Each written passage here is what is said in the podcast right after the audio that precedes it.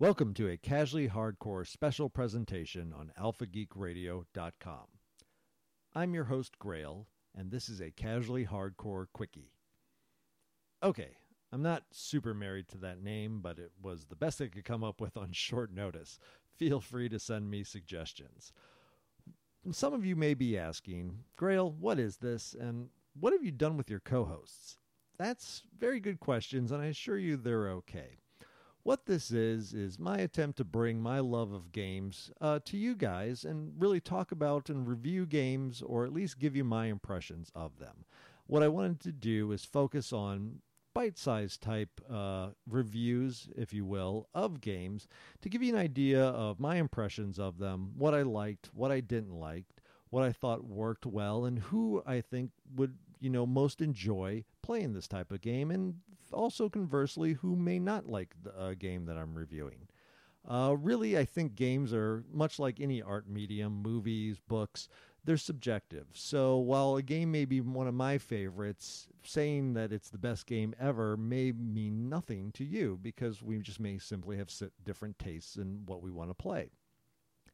Where my co hosts went, well, unfortunately, this type of review doesn't work that great in the middle of our long podcast or live stream that we do. Uh, we cover a lot of geek topics, so it's often hard to dedicate a really a focused chunk on a, a specific game, which is what I wanted to do here. And frankly, I'm the probably the biggest gamer of the three of us. Actually, there's no probably about it. I am the biggest gamer of the three of us, so it's definitely more in my wheelhouse to do these type of reviews than it would be for Daxa or Gnomewise. So that's what I'm shooting for. I want to keep these things short, easily digestible, something that you can get through in about 10 minutes and go on with your day and possibly check out a new game or at least know that maybe you shouldn't be checking out a game. So that's the plan going forward, and as I get feedback, you know, we'll evolve this as it goes. So, for the first episode, I wanted to start with a game that just released last week named Armello. This is a game that was within the Steam Greenlight program for quite a while. Uh, it had a, a nice beta period. It was something I was aware of, but frankly, at the start, I kind of ignored it based mainly on the visuals. Uh, it is a cartoon based game where you are playing one of several animal characters within a sort of board game setting. At least that was my initial impression. I don't tend to go for games that have a ton of cartooniness feel to them, such as WildStar. Uh, even WoW at times gets a little too cartoony for me. So that was why I didn't pay too much attention to it at the start. But having recently seen it at PAX Prime, I was drawn into their booth and the thing that caught me again was the visuals. This time was based on their intro movie which was done in almost a disney style animation which i thought looked really good. So that made me give it a second look and i started talking to the developers there to get a sense of well what what were they really trying to do with this game it turns out they were while there's animals and they're kind of competing with each other, the backbone of this is much more Machiavellian Game of Thrones type setting where a king that rules them all, the lion, has gone mad due to being corrupted by a substance called the rot and is lost his mind. And so these other animals, leaders of their factions or houses, have decided to rise up and overthrow the king before he brings the whole land to ruin. And so the game now has eight playable characters, but there was four when it started off, and that's kind of where the tutorial focuses on. You have a wolf, a rat, a bunny rabbit, and a bear that are leaders of their houses, and they're attempting to uh, bring resolution. And so it kind of caught me that well that's really interesting now you, there's a, kind of a political play here let me give this a try and sitting down and starting to play it i really enjoyed a lot of the systems of the game. The game itself is a board game. However, when it's your turn, you have a certain number of action points that you can do things with in terms of moving your character around. Uh, you have quests that you're given, and so it gives you goals. And through the quests, you you earn currency like money, or you earn items which you can equip on your character, or you even get followers as well. and you also are trying to basically enhance your character while at the same time uh, putting roadblocks in front of the other opponents that are also trying to become the next king. And so I sat down and played through the tutorial, and honestly, the tutorial of the game was one of the best ones I've played through. It starts off from the perspective of the wolf and it introduces you to those basic concepts of moving, of equipping items, and such and it starts off at a daytime. The game has a time cycle that each turn then moves between day and night, and there's certain things that happen at night and certain things that'll happen during the day, uh, which makes the game dynamic because you have to p- take that into account as well as many other uh, features. So the wolf is going around, he's getting his equipment together, and it was fun introduction to those concepts. Then you switch to the rat, and it's nighttime, and you start getting introduced to the idea of playing these uh, trickery cards that allow you to put roadblocks or traps for other uh, your opponents uh, on the map, as well as uh, gaining followers and working around some of those systems, such as also earning gold. At that point, you switch to the bunny rabbit, who is very focused on exploring a lot of the dungeons that are set on the map, as well as gaining influence, which is something that is used at the end uh, each day whoever has the highest amount of influence among the players is able to influence the king, who then sets a proclamation out across the map, which affects everyone. So you're given a choice of two different proclamations, and if you're the uh, influence leader, you can pick which one he decides to go with.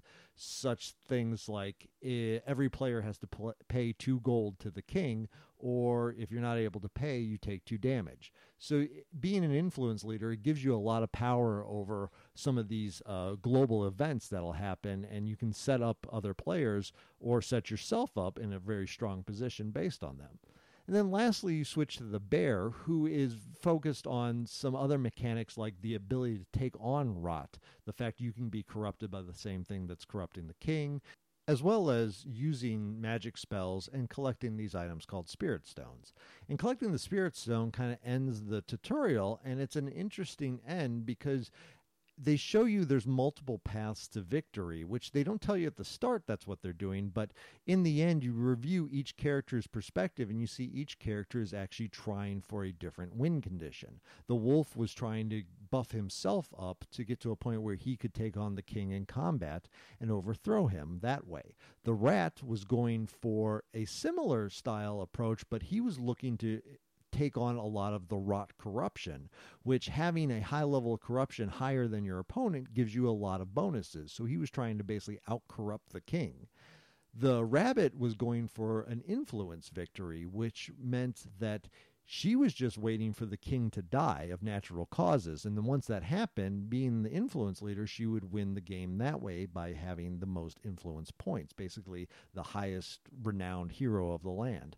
And then lastly, the bear, who is apparently the only nice one of these people, was going for a spirit stone victory, which meant she was trying to collect enough spirit stones to cure the king of his madness and remove the rot from him.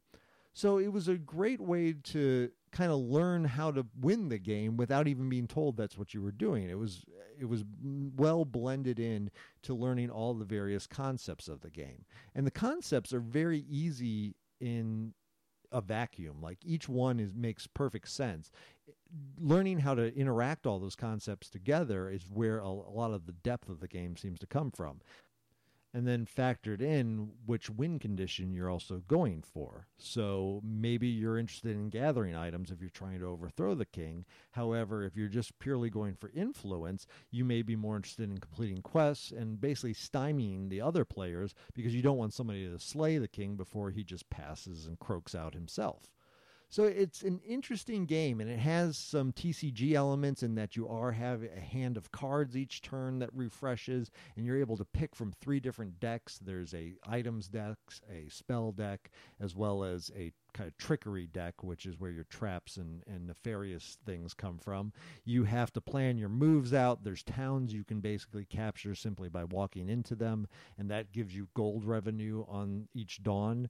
Uh, you have temples you can explore. There's king's guards roaming around that sometimes are very hostile, and other times uh, you can kind of set them off on another player. So it's a, a really expansive game that gives you a lot of uh, different ways to play it, as well as the map itself and the quests you're given are all procedurally generated, so they change every time you play. So it's not like you can even just plot out the optimum path or plot out a, a certain number of quests that you should do.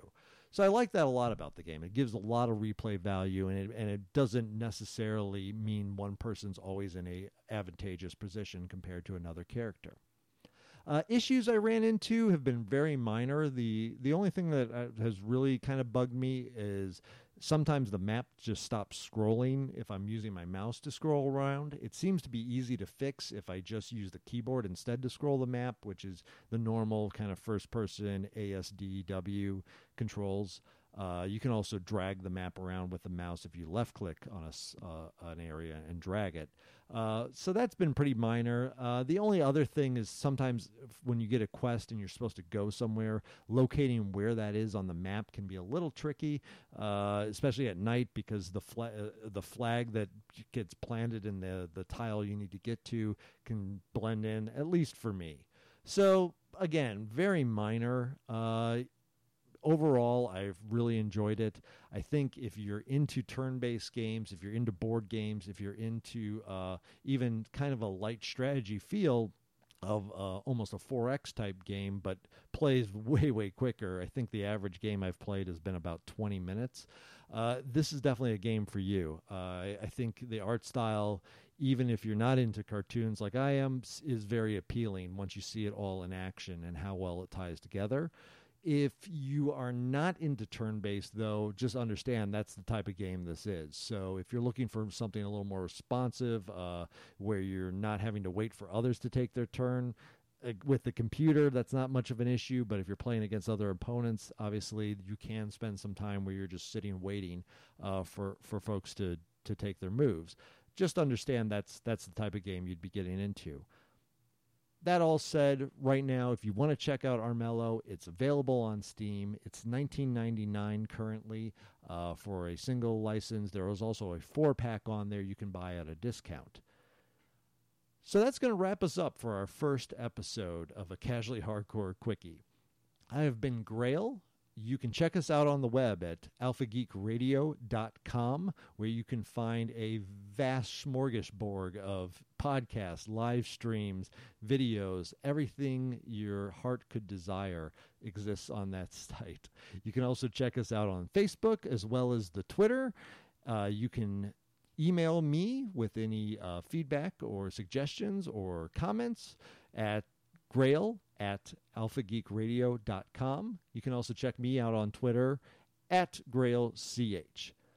Thanks and so long.